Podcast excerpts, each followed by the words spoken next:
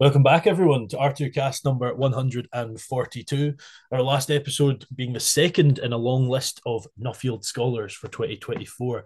And David Taverner and I found myself almost asking him for a job because I was very interested in the whole idea of insects as a livestock feed. Um, and David is certainly pioneering in that field. Um, our next episode, number 153, will be with Hugh Evans, who is um, in charge of Three Pools Permaculture Farm don't ask me what it's about. I haven't filmed yet, and I'm sure I'll be very confused when I speak to him. Um, and uh, yeah, I meant to say in the episode with David, but I forgot because I didn't hit record the first time. So I'll say it this time. Um, on the All In series, obviously number 150 went really well uh, with Rose Davis, an Olympian. um, but we're now bringing on, for those that are football fans, of which I certainly am one, uh, a European Cup winner. So, like what's now known as Champions League, we're bringing someone on that's won that. Um, and for those that really like football, will know in the sort of 80s and late 70s, Liverpool were how do I put this? Just one of the best teams that world football's ever seen. And the man that's coming on was part of that team. So uh, quite exciting. Um, All in series is fairly ramping up, and I'm really, really enjoying the food and farming side at the minute, especially because I get to interview Nuffield scholars and not just interview Nuffield scholars thinking, oh my God, these people are amazing because they're Nuffield scholars. But then I feel bad saying that because I now am one, and it's quite exciting to sort of be part of such an elite crew. And I'm sure today's guest, because we've just been talking about it off podcast, off record, um, will say it's still a bit surreal. We only really found out in the last three weeks uh, that we were successful, and uh, yeah, we still haven't been awarded at the point of recording. And I think if I've got the date of release right, we will be getting awarded it in the next three days. So all quite exciting. But today's guest today is Jock Jock Gibson. Jock, would you like to say hello? Hello. Just before we get started with another episode of the R2Kast, I would like to thank our primary sponsors, Howden Rural, formerly known as A Plan Rural. Howden are heavily involved in the social media scene in the ag space with over 100,000 followers on Instagram. They use this following to host social media takeovers with farmers throughout the country to showcase their stories, as well as posting to their rural community blog with further articles about these people in the sector. On top of this, they like to support initiatives that are championing the British agricultural industry, such as myself. So thank you to Howden Rural for that. Looking forward to this. Good chat. Yeah, very much so. Looking forward to it. Good man, good. Uh, a couple of the the the the Scottish contingent um, from uh, from Nuffield. I haven't actually got in touch with. I've got a feeling Hattie might be from Scotland, but I haven't actually spoke to Hattie. Uh, I haven't got got in touch with her yet, but from her Instagram, it seems that way. And Hattie, if you're listening and that's wrong, I strongly apologise. Um, but you certainly couldn't have two more Scottish folk then today you won't be seeing this because I only released the audio. But I am sitting here with an Irn-Bru and Jock is sitting there with a tartan mug. So uh, we, we, couldn't look much more Scottish at this point as he lifts up the mug there. But uh, Jock, for those listening, um, and for myself, really, we haven't spoken too much. I've, I think I spoke to you once before. Um, yeah, tell us a bit about yourself. Give us a bit of background about you. Bef- forgetting Nuffield, just in general, who is who is Jock Gibson? um, blimey. Um, so I am, I am, I guess, a farmer and a butcher primarily. Um, we farm here at Edinvale, just outside a small village called Dallas, which is in Moray, up in the north of Scotland here. And then we've got a butcher shop, MacBeth's, in Forres. Um, I've been running the butchery side of life since 2007, and my wife and I came up to the farm in 2015. Um, before that, I was a failed business building services engineer. Um, so tried to have a, a, professional career away from food and farming, and um, yeah, I wasn't particularly very good at it. Um, so um, pulled the pin on that, and um, there was an opportunity to come home. So um, so I managed to take that, and um, and that's where we are today. It's always quite interesting to see that. I mean, you're speaking to someone at the minute that might um, um that is that is basically from a farm and, and went away and whatever. And uh, you speak I speak to a lot of folk on this obviously and it's quite it's quite often the case you know someone wants to go try something else and then that opportunity comes up. Was that an opportunity you were looking for Jock to get back into farm or was that just it happened and you were like let's give it a shot so coming back to the farm was never really an opportunity. That was that was something that was never going to present itself. Dad was a first generation farmer, Um, and um, as far as far as mum and dad were concerned, you know, this business was started and could finish finish with them. There was no, they didn't feel an obligation to pass it on to the next generation, and and we didn't feel an obligation to take it on. Um, and and to a certain extent, the very opposite. We were probably actively discouraged. Um, so it was always the plan that I was going to go away and do something else and do do my own thing. Um, uh, you know, it just it just so happened that I probably didn't know what I wanted to do. I spent a lot of time bumming around on boats and and doing that sort of thing, and that was that was an easier career choice than actually working hard for a living. Um, so, but yeah, so my actual career choice, whilst it was good, I enjoyed it. I just I didn't really have the aptitude for it. I didn't have the attention to detail at that stage in my life um, to care enough about it. So, what did that job involve? I mean, I, you said you failed. I'm sure that's not the case, but uh, yeah, what did that actually involve? Uh, so, in its simplest form, I was designing heating and ventilation systems for buildings. Um, so, colleges, hospitals, um, you know, university buildings, that sort of thing. Um, latterly, I was in Glasgow. Prior to that, I was in Peterborough. Um, and when we were there, we were doing you know extract systems for Ford Motor Company, for example. And so it was it's the sort of thing that nobody nobody looks at, nobody really takes notice of it until it doesn't work, and then it upsets everybody. Um, and um, and the problem with I had was that you know I'd be designing heating systems and I I would specify a gate valve and um, apparently it should have been a globe valve and uh, to me it shut off water and I didn't care and it was at that point I realized I didn't care that I probably realized I shouldn't be doing it. Yeah, maybe. Yeah. Do you know? I, I hope you didn't um, work on on my college campus's heating because it has two settings. One is 190 degrees heat in summer, and not working in winter. that's, um, that's two settings at the minute. so I, I, tend not to confess to which buildings I actually worked on around the countryside. Given the opportunity to say you didn't and you didn't take it makes me think you have. Uh, um, so you've came back. Uh, you've came back to farm then. When was that? Sorry. So came back to run the butchery side of life in 2007. So um, parents or dad and grandparents bought the farm in the in the mid 70s and then mum and dad bought the butcher's business in the mid 80s um, when it came to sort of 2007 mum hadn't been particularly well for a while and was she was primarily responsible for running the shop um, and was just wanting to get out of that. So they were looking at selling it um, at a time when it probably wasn't that sensible to sell. Um, there wasn't an obvious buyer for it, and um, the plan was that I would come back and and make, try and make a go of it for five years, and then have a look at it, and you know put a certain amount of investment in it, take it on, and then if we all decided that we wanted to sell, then then we'd do that, and and that was fine. So yeah, no, that's when I came back to back to the butchery side of it. So you you came back the butchery side, and at that point, still no intention of the farm. Is that right? No, I mean the farm was farm was dad's domain, um, and um, you know that was that was his that that was his um, baby, and you know to be fair, there wasn't really room for me. Um, you know there wasn't.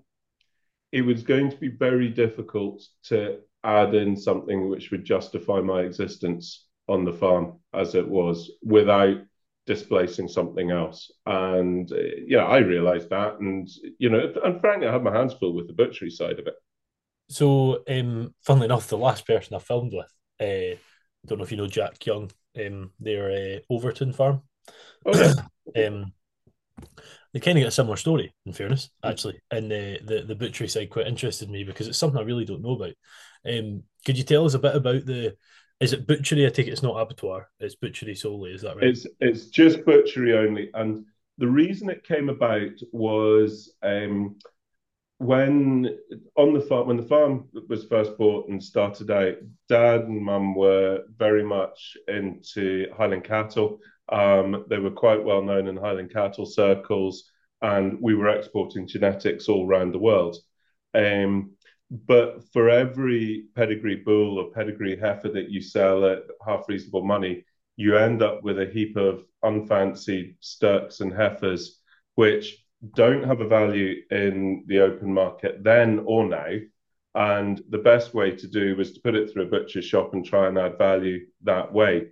Um, so that's how that came about. And parents bought a high street butcher um, in Forres. and at the time there was three other butchers in Forres. um, and primarily just retail trade off the off the street and they quickly added a food service side to the business and then moved into mail order as well. The I guess this is a bit of an off the cuff question, but it's quite interesting to hear from yourself in in this game. What what what has supermarkets done to the selling of meat from like a, a butchery perspective, and just in the UK in general? You know, is it is it it's obviously they've taken a fair chunk away, but has it caused a problem or is it still workable? Um, so when we first had the butcher's shop, we still didn't have. Yeah, did we have a Tesco's in town by then? I'm not sure if we did or if we did. It has just just come along, and you know a lot of a lot of um, supermarkets had a full blown butcher's counter. So it you know whilst it maybe took business away, it also made it people more comfortable with with still buying meat over a counter. I think the real damage now is that people tend not to go into high street shops, so they go into supermarkets because it's convenient, and all they see is pre-packed food, pre-labeled, pre-priced, and that makes it more difficult for a consumer to go into a butcher's shop where it is it's maybe still trays of meat and trays of steaks and sausages, but they don't have that um, absolute knowledge of how much it's going to cost them, or you know, do I want? Am I going to look stupid asking for two sausages, for example? So you know, it takes away some of you know, supermarkets are easy. You just pick up a packet if you like it, you put it in your basket, and if you don't, you don't, and you pay for it, and away you go. Whereas with in a butcher's shop, there is more of a um, there has to be more of an interaction so that people can walk away knowing that they've got what they want. And how have you found um, there's more than just yourself, like you said when it started? Did you find you had to sort of quite ferociously market yourself, or was that quite easy enough to, to gain custom? So, you know, we're all we're all doing different things um, yeah. in the town, so we've all got different markets. We we move a lot of product out with the local area um, and you know, and somebody else is supplying supermarkets, and somebody else is concentrating on a retail trade. So, you know, from that point of view, it's fine, and we all get on reasonably well with each other, so which helps. Um, and so, yeah, so no, it's I think where you're having to more ferociously market yourself is with other businesses that are doing a similar sort of thing to you. So other big mail order businesses or uh, you know, even farm shops now are, are probably more of our competition than maybe a high street a high street butcher. So, um, you found yourself coming back, getting established in the butchery side. How long did it take? You're obviously involved in both now. How long did it take before you found yourself getting involved in the ground of the farm as well? So um, we so it must have been about seven years. Both my parents died in relatively quick succession. So mum in 2014 and then dad in 2015. And um, we suddenly found ourselves with a farm, um, which um, we we hadn't really planned for. Um, there was no succession plan in place. Um, when dad died, he was a sole trader. Um, which is a nightmare situation if you if you're in a, a family situation where that's a possibility have a look at it. No hurry. Anytime yesterday would have been fine. Um, but um, so we, yeah, we took on the farm in 2015. We moved up almost eight years ago to the day. Um, and um, yeah, and suddenly we we sort of stumbled our way through that first winter, and it it became apparent that um, we we had a small farm, we had thirty cows and followers. Um, we didn't have enough of a turnover to pay the bills. Um, we didn't have enough money in the bank to pay the bills that had already been incurred by my father, and the bank accounts were frozen anyway. Um, so even if we wanted to, we couldn't couldn't pay anybody. Quite nice um, start, that isn't it? yeah, it's lovely. It's lovely. There was um, a fairly serious loan, um, and um, yeah, it was it was a bit of a.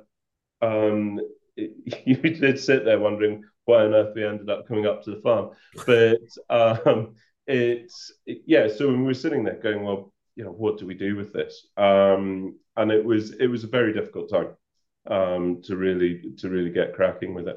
I would just like to quickly interrupt the show for a minute to give you some extra information about our primary sponsors, Howden Rural, the new name for A Plan Rural. Howden Rural provide bespoke insurance cover for farms and estates. This could be for anything from tractors and machinery to a new exciting diversification venture. Be sure to check out Howden Rural today.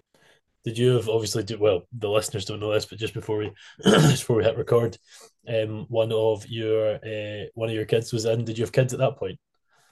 So when we moved up to the farm, we had Ayla would have been around about three. Tilly would have just been born, and yeah, Rory hadn't been thought of yet. Yeah. Um. So which adds um, to the trauma, you know. Uh, jumping into yeah, that when there's there's two wee ones, you know. yeah, it was. It's. I mean, in many ways, they were absolutely critical to us to surviving that, and I do see it as a period of survival because it doesn't matter what is going on in the world around you; they don't know about it and they don't care. Um, so all they want is fed, cleaned, a bit of attention every now and again. And so there are times when you just actually have to drop everything and concentrate solely on them. And that's that's actually quite quite cathartic. Um, so and yeah, it helped a lot. I mean, yeah, it's stressful. Um, and you know, you then add a third one into the mix and it's another period of no sleep. But yeah on the we'll, we'll get into sort of you mentioned numbers at the start when you took it over and stuff but just just in in your background the photos caught my eye. What what sort of weather do you get where you are? Is i mean the, the photo i'm talking about for those listening is i think if my eyesight's good enough a bunch of cattle. I'm guessing from the colors it's highlanders but i could be wrong uh, in a pretty snowy setting. Is that the case or is that very rare? Uh, i would i would say we're in as good an area as we possibly can be um, we get a modest amount of rainfall um, a year. Um, it's you know we don't tend to get really savage amounts. We don't get huge amounts of snow. You know, December, January, February would be the times that we would normally get it. Um, we're yeah, it's it's a it's a good area to farm from from a weather point of view. We don't get west coast levels of rain, and we don't get you know that savage easterly wind as well that you get on the east coast which just strips everything out. So yeah no we're we're in a we're in a good grass growing area. So yeah yeah continue on with that Jock tell us about tell us about the farm itself you know from a, a ground perspective and what you have on it. I'm guessing things have changed since you took over or maybe they're the same yeah, so um, we own we own uh, Edinvale is just a small farm. It's about hundred acres um, here, and then we um, rent and have a small tenancy, which takes in about another three hundred acres, um, just locally. Um, a lot of seasonal ground. We have Highland and Shorthorn cattle. Um, we did have some Aberdeen Angus, but I'm trying to breed them out the system. Um, and then we take everything through, or pretty much everything through to finishing for the butcher shop. Um, we sell a few stores, we sell a few fat elsewhere. Um, and yeah, everything is 100% grass and forage fed. So we, we've stripped out concentrate out the system. Um, we've stripped out major inputs. Um, and yeah, it's everything's all beasts are moving every couple of days, and yeah, it's it's pretty straightforward. Is the goal to have hundred percent of what's going off your farm going through your butcher shop, or are you happy where you are? Um, I we have scope to take more through the butchery business, um, but the goal would be to have enough for the butchery business, enough for retaining heifers, and to be able to sell some surplus elsewhere. Um, so it's it's to try and yeah, we want to ideally I'd like to be selling direct to other butchers or you know direct into a fat ring. Um, I prefer to work off private um, trade if I can, um, but just to have a wee bit of um, just to cover some bases, basically. Do you uh, do you show at all? Not anymore. So Not when. I grew up, okay. we would we were pulled around every um, local and national show um, showing Highlanders, and um, yeah, Dad would be putting in the hours, um, getting cattle ready for for um, for the shows. But no, it's not something I. It's not something I've got. It's that eye for detail thing again. um, you know, it's just not. It doesn't interest me. I'll be honest, there's nothing more I love than walking around your cattle lines in that the Highland. And I don't just mean at one in the morning, I mean in general. Um, and uh, but yeah, it's it must be a tough game doing that consistently. You know, in every show, being there for four days when you might have 20 minutes in the ring, you know, like it, it's rough, like it's intense. It, it it is, and I take my hat off to those that do it, and the, the passion that they they should clearly have for it. I think is just is just awesome. Um, but for me as well, uh, you know, I'm looking at cattle in a, maybe a slightly different way to what most people would be looking at the Highland Show or or anything else. You know, I'm the the the cattle beast that you breed for the show ring is not the same as the cattle beast you breed for the butcher's shop, in my opinion. Okay. Um, yeah. So it's um, it, yeah. So I and I think that's part of the reason that it doesn't um, it doesn't excite me in the same same way, and it doesn't it doesn't draw my interest. I mean, I love seeing them, and I love you know if I'm down at the Highland, I'll I'll make a point of going to the to the Highland Ring and I'll go down the cattle lines. But it's you know the actual show scene is is not for me, and it's not part of where our business is at. Do you have a, a set sort of EUROP scale fat class that you're targeting consistently, or or is it pretty open? It's it's pretty open because um, you know thankfully the butcher's pretty tolerant of what the farmer puts into the butcher shop um, because you know the farmer can bugger it up quite savagely sometimes um, but um, no i mean we're looking we're looking at a weight um, of you know minimum live weight of 500 um, maybe 480 in the smallest highlanders um, but you know we're looking for half decent cover but again, it goes back to how this all came about is the sort of animals that we have don't necessarily fit nicely into EUROP grid or you know into an open market. So it's it's good as a guide, but the best thing that we can do to judge how we're getting on is by cutting it into a steak and eating it and and working out what we've got got that way. Yeah, determinants of meat are completely subjective. Do you like it? does it feel nice to eat? Like that's that's what matters. Yeah. Uh, yeah, and you know we can get very hung up on on EUROP grids and what it does or doesn't deliver, but at the end of the day, once you've I mean, certainly once you've turned it into a burger, and you know, there's good burgers and there's bad burgers, but you know, once you've turned it into a mince product, nobody cares what EUROP Grid achieved. Um, you know, steaks. You know, I think I think the EUROP grid maybe works slightly against a good quality steak. Okay. You know, you know, if you're if you're looking for an um, you know, certainly a uh, you know, some R's can be pretty big, and if you're cutting an eight ounce steak, it's pretty thin. Yeah. Um, you know, and you want to be able to, you want to be at the lower end of an R, possibly an O, to get that really nice thick steak that you can cook nice and rare if that's what you want to do. It's um, it kind of leads me on to your next que- my next question. I think I know the answer. you mentioned earlier you're sort of trying to breed away, or, or maybe already have from from the Angus, um, which is I think probably quite commonly regarded as a very good meat product. Um, and please correct me if I'm wrong, but certainly public perception, or not public perception, farmer perception is the Highlanders probably the opposite. However, your focus is forage and grass. And is mm-hmm. that the reason? Is that the reason for that change, or is there other reasons?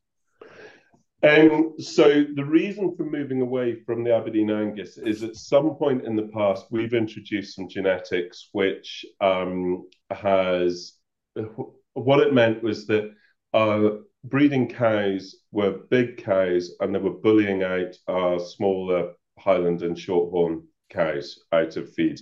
And you know, I haven't got the patience or the resources to manage them as a separate group. You know, I just I don't want to be in that game at the same time, I was looking at young stock that we were trying to finish. And at that time, we were still using barley, and you would be shoveling barley into them to try and fatten them up. And all they would do is just grow and grow and grow.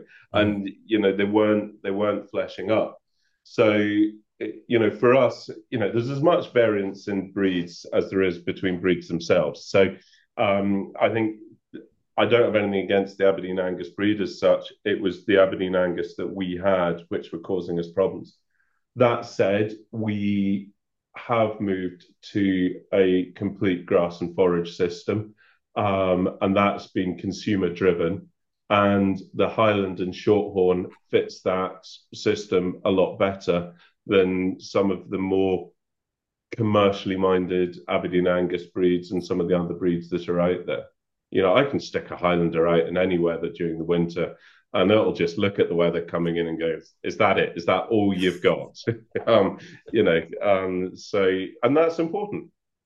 Um, are are any housed at any point?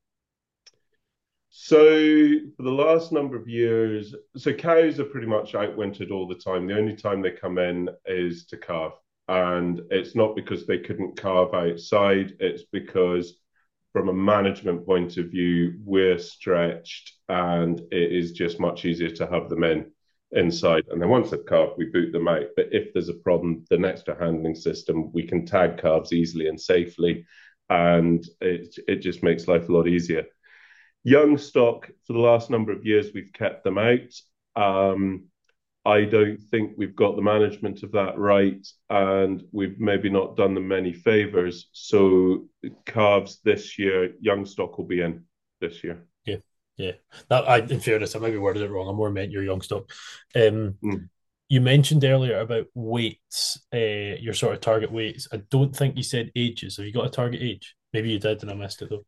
So the the best of the shorthorns will kill out at about 19, 20 months old. Um, and we'll take them at about 600 kilos. Right. Um, maybe 550, 600 kilos.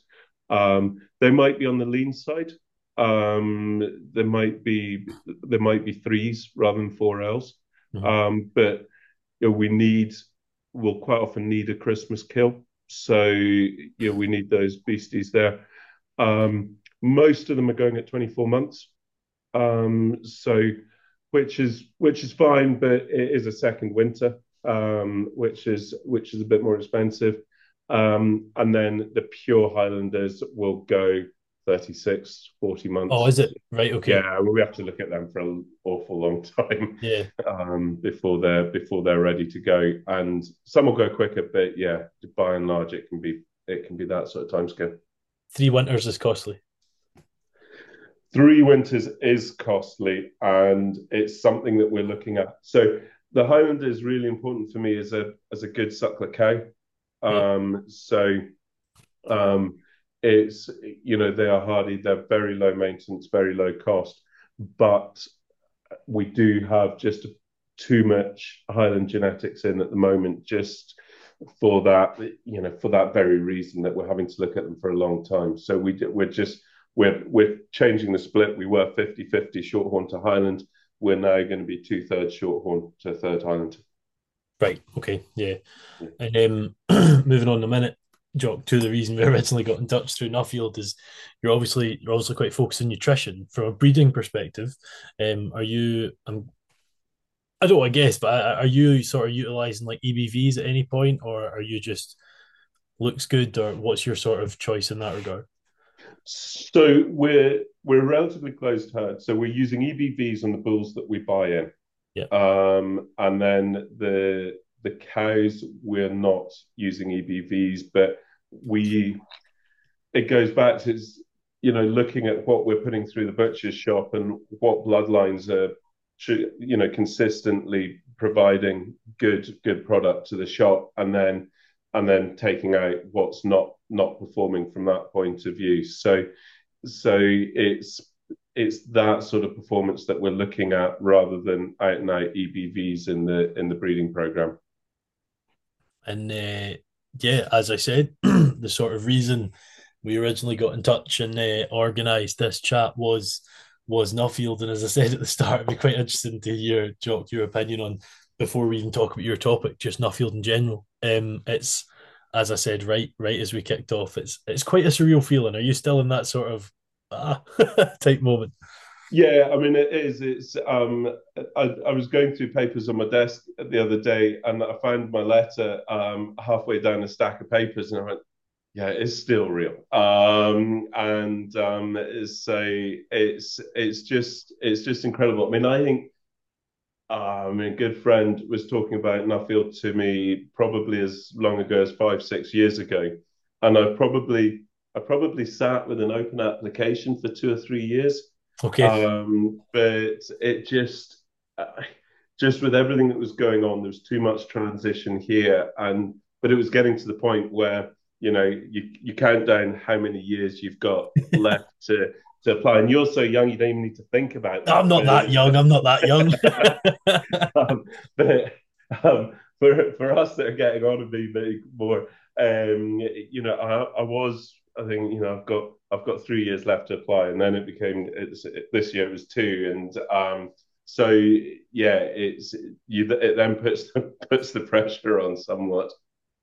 Yeah, it doesn't matter the pressure's on. You were successful. It's matters. Yeah, yeah. Well, it's um yeah, I was just it's just amazing. I mean, it's such you hear so much about it, and um, just what people do with it, and then what they go on to do afterwards. And you, you know, part of you wants to test yourself to see if you can raise your game to that level, um, because it is such a high level. And then when you get it, you just think, oh shit. Well maybe i can i can get to that level and then you have to prove that you can. Um, and i guess that's the next stage but um, yeah just awesome. It's funny because like the application process was it sounds cocky but i'm quite comfortable in an interview. If i get to that process i'm fine and if it doesn't work out grand. But the application was the bit i'd i must have written it 15 times. And i actually slightly changed um because originally I was looking at social media, uh, and I've I've since written a draft proposal for a PhD on that, and I think it fits that more. And then education and this, I just feel like it works better. Um, so I'd actually written about four examples of the social media one, and then probably three or four of this, you know. Uh, but it's just it, it's something I'd been aware of since probably my mum and dad. I remember a guy I think my mum must have went to college with him or something like that. He was on the telly talking. I think his name, I think I think now I say telly, his name was Paul Kelly because I seem to remember them saying Paul Kelly on the telly. Um, and he was an Nuffield scholar, and I was uh, as a kid, don't mean anything, but I remember mum and dad saying like, "Oh, he's a Nuffield scholar," uh, and that's sort of always been in my head, you know. And it's, it's it's quite cool. But could you tell us? We spoke with David a wee bit about this. What what was the process of Nuffield application, you know, to to now like for you? Um, so what's it been like? I guess it's been quite long because um, so I had an application in last year, and my topic last year was very much about um, a situation that I was in at the time and what I was really interested in at the time. Um, put a lot of work into it and and didn't get to interview. And at the time, I was absolutely gutted. Um, and it took me it took me a wee while just to um, get my head around that and get it get it straight. And it, there was sort of one or two other things that happened at the same time, which maybe maybe didn't help. But looking back at it now, I'm really glad I didn't get it because the topic was a there and then thing. And actually, since then, I've moved on from that and right. I've moved on my thinking. I've moved on my farm business. and there probably there probably wasn't enough in it for a Nuffield um, scholarship, and even if there was, I don't think I'd articulated it enough. So I think um, so. Whilst it was a bit of a grueling process, I think when I had time to reflect on it, and then um, went and sat down to reapply this year, I think I had a much stronger um, place as to where I wanted to be and where I wanted to get to and what I wanted to look at. Um, and I actually didn't rewrite my application that many times this time round. So the first time round I did, I had yeah. loads of drafts of it. I think this time round I only had one or two drafts. Yeah. Um, and I think it was just a bit clearer and a bit bit more concise. And yeah, it's it seems to it seems to have resonated. It seems to have struck a chord, which is you know, I, you probably found it as well. The the amount of goodwill and offers of help and support that received already is just it's amazing. It's I, that I did not expect at all. I think it's important to shout out Charlotte Merson. Like, yeah, oh my god, how did she do so much, Charlotte? If you're listening, you've been an absolute godsend. You really have. Um, I, it I really, must be like herding cats that job. Oh man, because I, I'm not gonna lie. Like, I think I'm a pretty quite calm person, quite collected, don't get too stressed about stuff. But see all the emails that came after that successful application. My God, man, it's never ending. And I, I probably email Charlotte like three times a day sometimes, like, but I thought I did this. I did this. I I did this. I'm going to try and show off, Jock, and uh, uh, please call me out if I do it wrong. I think I know what your title is. Is it enhancing meat eating quality from completely pasture, no, pasture and forage based beef. Nope, raised beef. Yep, yeah, you're pretty close. So yeah, enhanced meat eating quality from 100% um, grass and forage um, fed beef. close, close. So yeah, in a nutshell, you're absolutely right. So tell us about that. Then you maybe it would be quite interesting to hear if you're happy saying it, what your your title was last year and what sort of made that change happen. Um, the title last year was um, it was all to do with resilience, both farm resilience and um, personal resilience. Okay. Um, so um, I can't remember the name of the, t- the title off the top of my head, but that that was what it was. That was what it was about, and it was in the face of um, eh, you know things like massively rising fertilizer prices, costs going through the roof, and I just I felt that a lot of businesses just weren't particularly resilient, and a lot of people weren't particularly resilient. Um, and uh, and I put myself in that that category. Um, but it was the feedback that I got was that the topic had been done before, um, and I don't think I'd articulated it well enough okay. as to what I was what I was trying to achieve. Um, so the, the other thing that always nagged me about that topic was, you know, I'm very privileged that I get to see the whole of the chain from, you know, the birth of a calf right through to a steak on a plate. And I don't think I was really that particular topic was looking at one aspect of the business, and I was missing the opportunity to potentially look at the whole thing. Um, and so, so with the changes that we've made on farm, um, you know, it ticks a lot of boxes for the consumer in a, in a very positive way.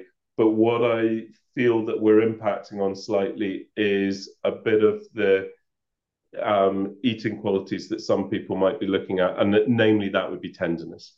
Um, so you know, we're hitting we're hitting flavor quality markers. We're hitting you know some of the softer markers like in terms of biodiversity gain, um, carbon um, emission reduction, and all those things. But the cost is coming at a um, tenderness sacrifice in in the meat, which you really notice in the steaks. Um, and I think that is because nutritionally we're not getting it right, certainly over the winter, and sometimes we're not getting it right during the during the uh, real pinch periods. Um, you know, going into from winter into spring and at the other end as well. You might have slightly lost me there, maybe because I didn't quite pick. Sorry, I was rambling a bit. No, no, no, no. I either didn't pick you up wrong or just just went over my head. But what's the relationship between hitting sort of carbon sequestration, biodiversity targets, and whatnot in exchange for a loss of tenderness? Is there a, is there a direct correlation there, or is that just a? The honest answer is I don't know, right? Um, and that's that's part of what I want to look at. So, you know, we're as an industry from a consumer point of view, and take away supermarkets and all of all of that jazz. Um, you know, what are the what is the consumer looking for? And they're looking for a a really tasty, tender bit of meat that they can eat without worrying if they're destroying the planet. Yeah. Um, and and they, it needs to be nutritionally dense as well, because there's no point in eating it um, and burning the calories if it's got absolutely no nutritional benefit to you whatsoever. Now, red meat is um, a very, as we all know, a vital part of a healthy diet. Um, but are there certain regimes that can boost that nutritional density?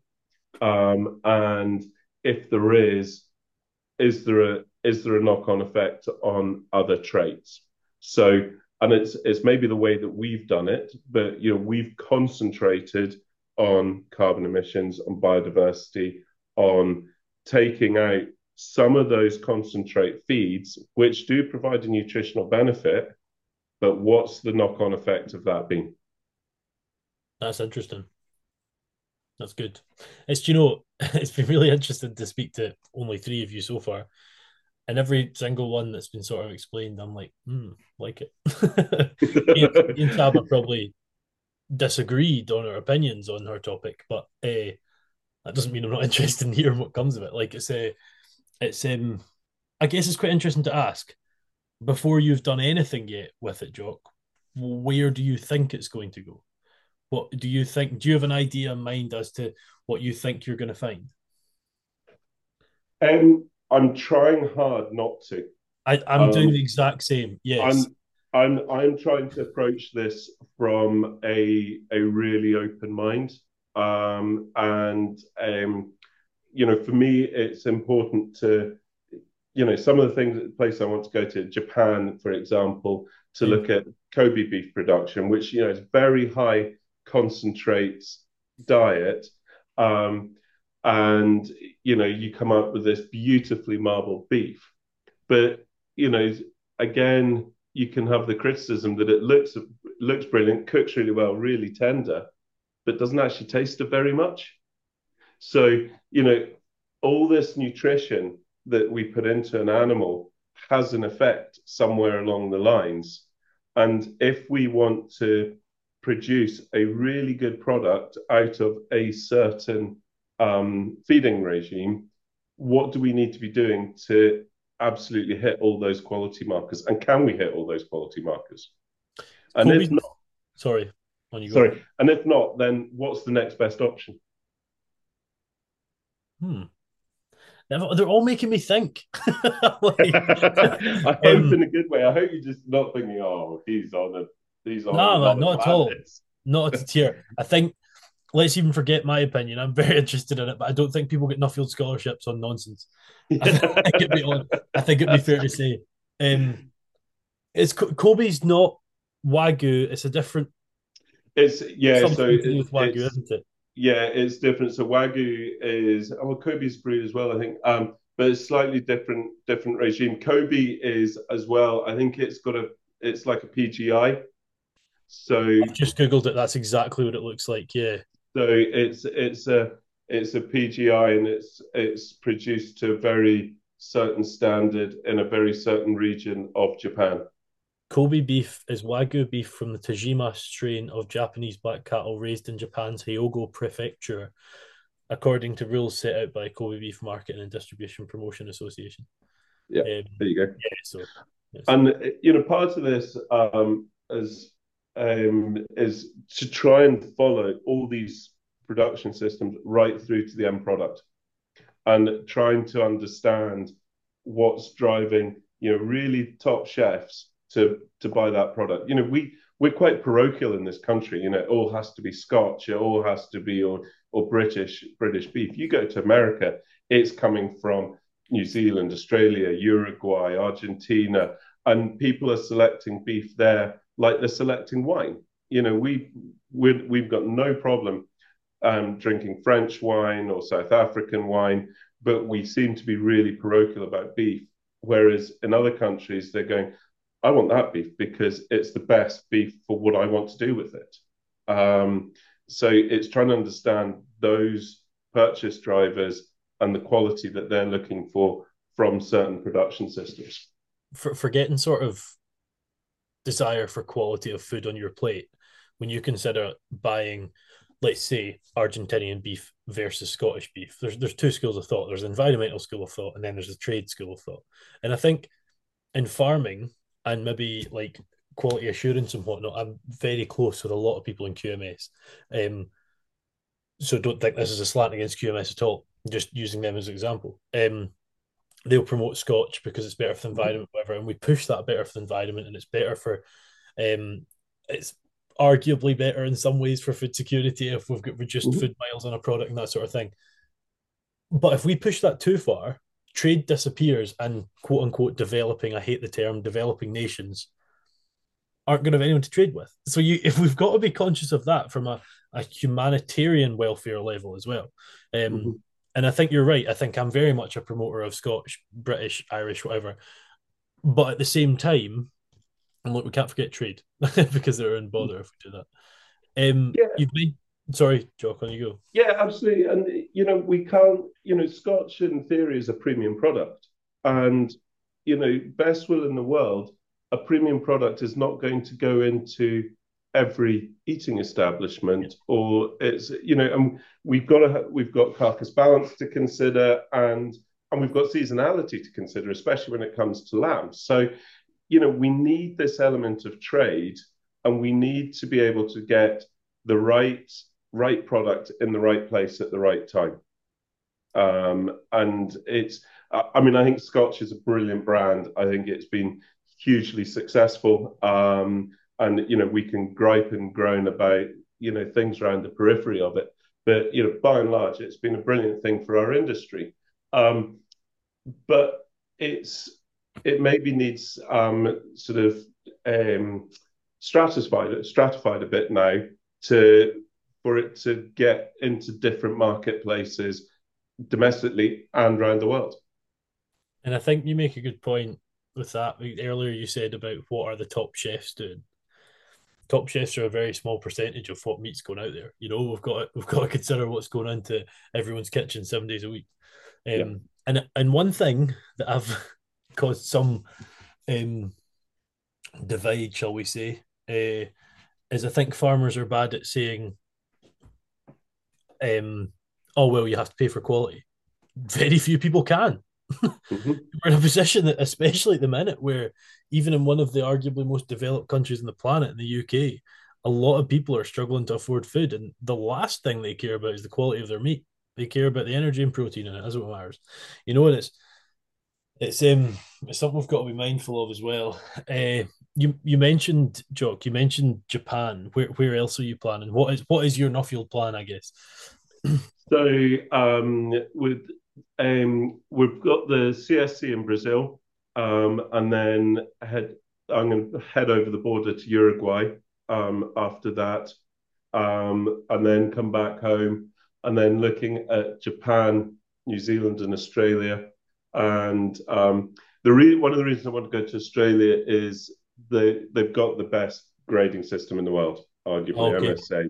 Um, and whilst I don't want to look at grading systems, I do want to see how that grading system influences on-farm decisions as to how they feed and breed animals. Um, and then also head into America and Canada. One, two. When is that? Uh, Quite a lot. Seven. Yeah. No, very good. I hadn't I hadn't had Uruguay on the list until I went to um, until I had my mock interview.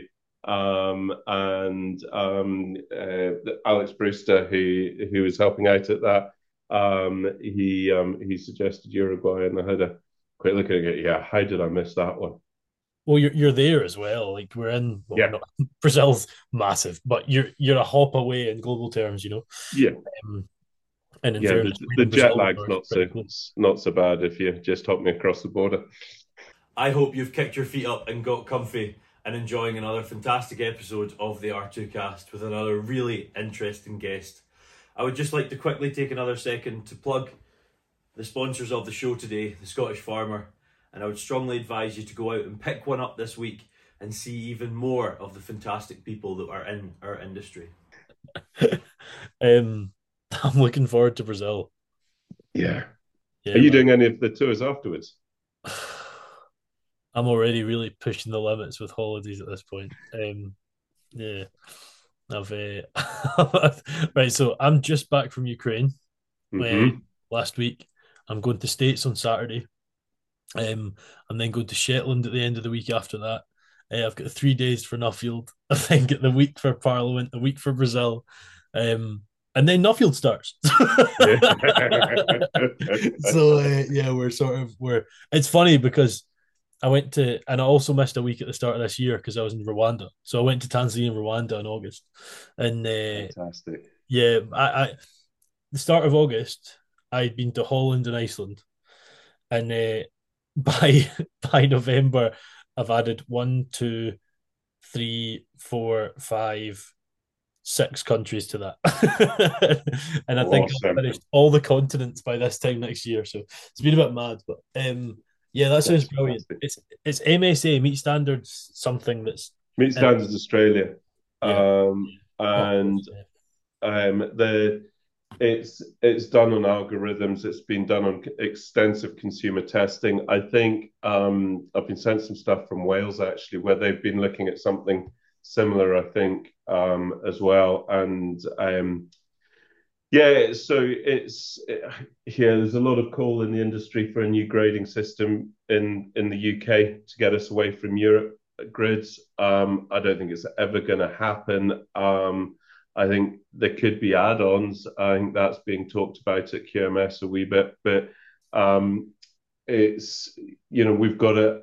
My feeling is that we've actually got to move away from trying to change grading systems and actually look at production systems and and link that through to to consumer testings and and do it that way. Um, it'd be easier if we had a grading system, but I, I just don't see the political appetite for it. Well, EUROP's obviously a five part grade. For those listening, um, I'm not an idiot. It's not Europe like the continent. It's Europe like the continent without. I know how many letters there is. It's EU ROP. Um, America's uh, sorry, Australia's nine. Is that right? Is it one through nine? Or zero, um, which is the, 10, zero through nine. Looking at, but I think they do it slightly differently so that um, you put in carcass traits, cattle traits into this algorithm, and it will spit out um, sort of one star, two star, three star for a particular cut of meat, depending on how you cook it. Got you. But it's it's um, it's a really powerful system. So in theory, what it enables you to do is extract maximum value from a carcass whilst at the same time ensuring eating quality for a particular cooking method. That particular cooking method is so important. Oh, absolutely. It's it's key. Um, you know, and that's one thing that slightly bothers me about all this. You go and do all this work as to producing, you know, the best bit of beef you can, and then somebody goes and destroys it on a frying pan at home. But you know, you've got to have a bit of faith in them, I guess. Well, that's it. You do have to have it. You do have to have it. Um, no, I hear it sounds like a really good one, Joe. Sounds like a really good, good and worthwhile project. Um, have you? Yeah, I'm looking forward to it. It certainly seems to, as I say, it seems to have struck a chord with people, and um, it's yeah, just just amazing how many people have come forward with, you know, suggestions, places to go, offers of help, and um, yeah, for anybody listening, I'm open to more. Um, it's you know, I I think probably be the same for all of us. If anybody's got any thoughts or ideas, to to ping them over.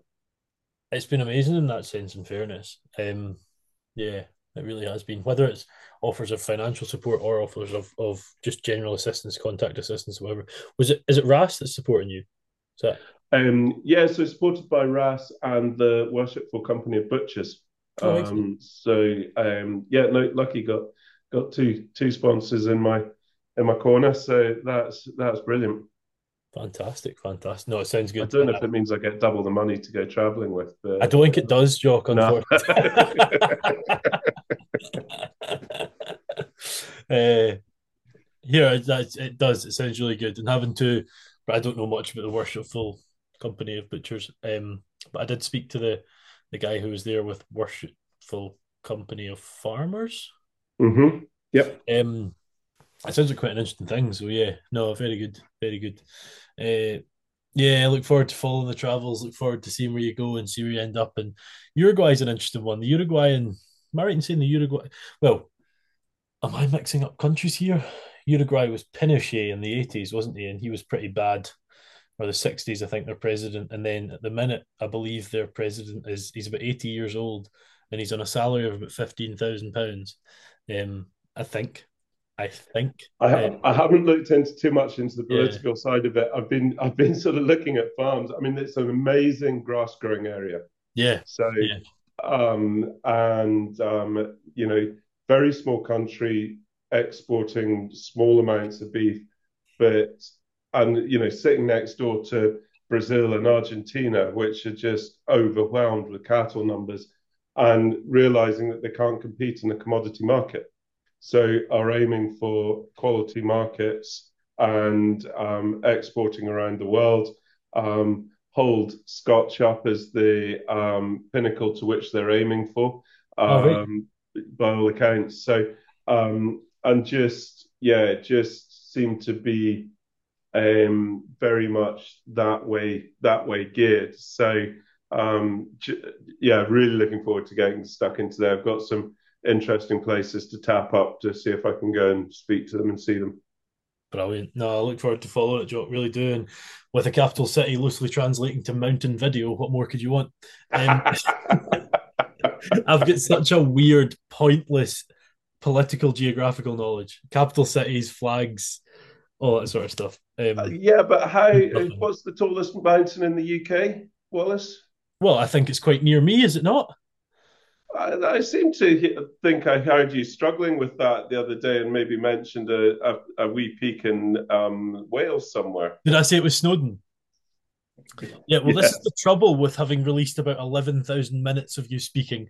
You you do you do say the wrong thing from time to time. Ben Nevis, Jock, thank you. Uh, who did I say that to? Because I actually remember saying that now, but I can't remember who I said it to.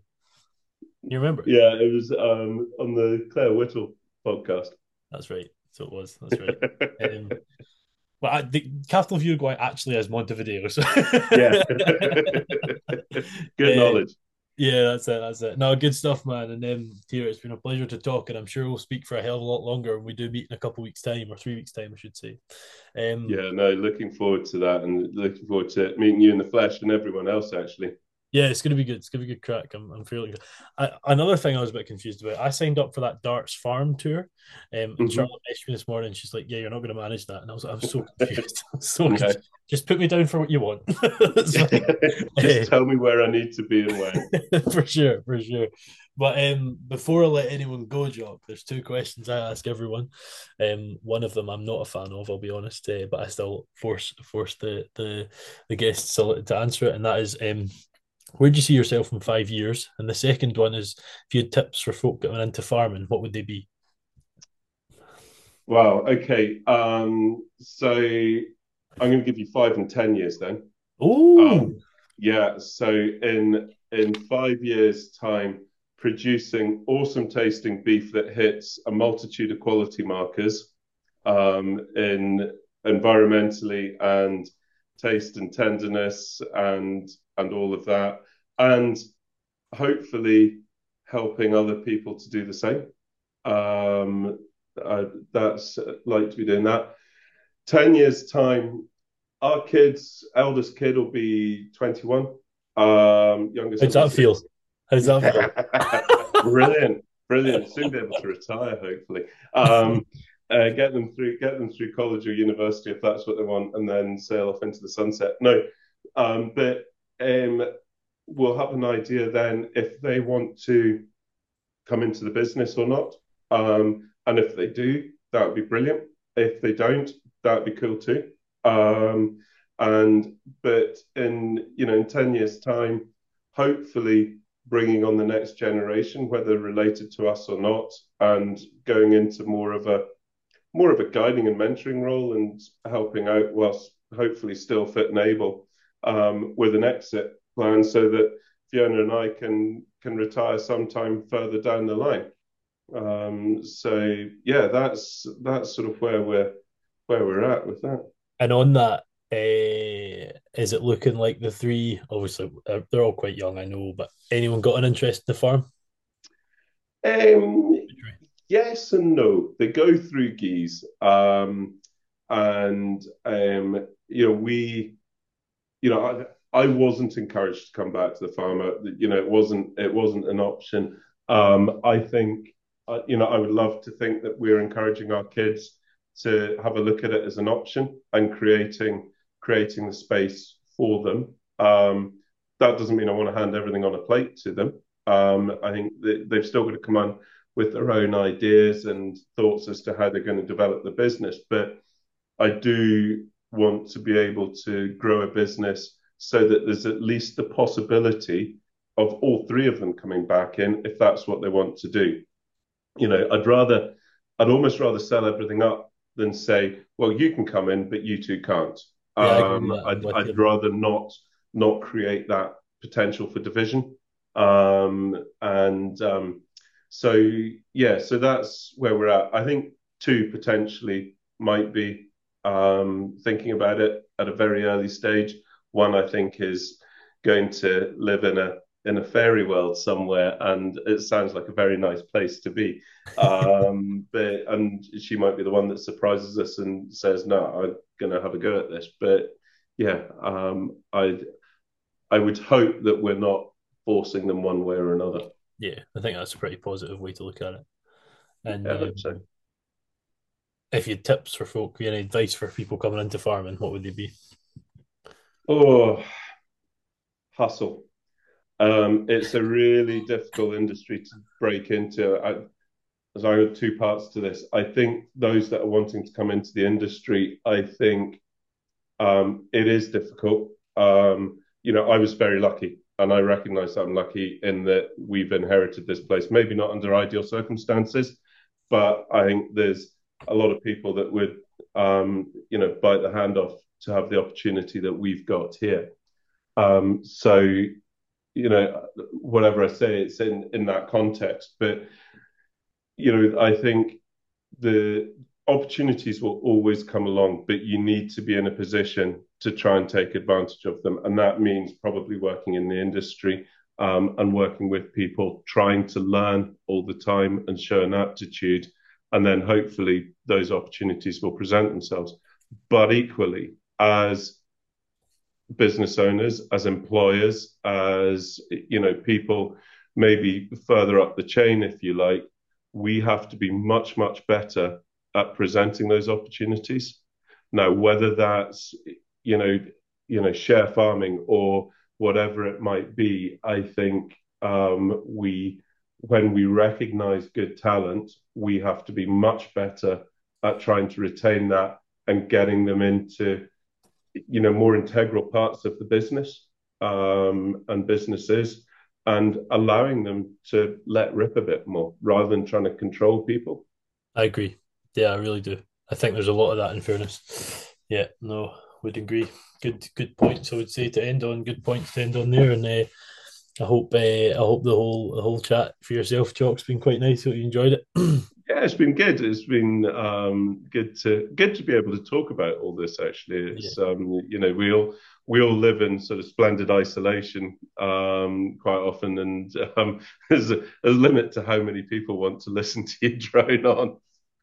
Well, here, I don't know why people listen to me. It must be the folk that I bring on. It's certainly not me they want to listen to three hours a week, that's for sure. Um, no, thank you, thank you for your time. Appreciate it. And uh, for those for those of you listening, I hope you've enjoyed another another good episode of the R2Kast. There, that's been number three of what will be twenty three, well, twenty two uh, guests on speaking about their Nuffield scholarship, and maybe we'll get Ed to film with myself if if if you want, which it does seem like you do. Um, the last episode we had was David David Taverner, who is another Nuffield scholar this year, speaking about his Nuffield scholarship, which is aimed around um, uh, insects as a as a livestock feed. So an interesting one there. A lot of questions about BSE was sort of my question line. Well, is that possible? Are they vertebrae? Surely they can't be all this sort of stuff. So that was quite interesting. Uh, and then we're going on to Hugh Evans, who I think would get on pretty well with David. They're quite an interesting pair, in fairness. Uh, speaking about his farm, Three Pools Permaculture is what it's called. So quite an interesting Instagram there. Um, if you do you do uh, any social media you want to put out, Jock? Or are you not overly? Yeah, no, we're um, on Twitter at Edinvale Farm and MacBeth's. Um, so two Twitter accounts there, and roughly the same for Instagram and Facebook. So yeah, do link up that way. Um, it'd be great to have a few more followers. Yeah, it's always good. The always two good. that suffer us already. uh, so go check them out there. And as always, thank you for coming along. And we'll see you for R2Kast number 153. See you then. I hope you've enjoyed another excellent episode of the R2Kast as much as I have, and I would just like to quickly thank our primary sponsors of the show today, Howden Rural, the new name for A Plan Rural. If you follow Howden Rural on social media, you'll see the plethora of work that they do to support this sector, and it's been a pleasure to work alongside them so far, and long may it continue. For more information about them, be sure to check out howdeninsurance.co.uk forward slash rural, and I'll see you for the next episode.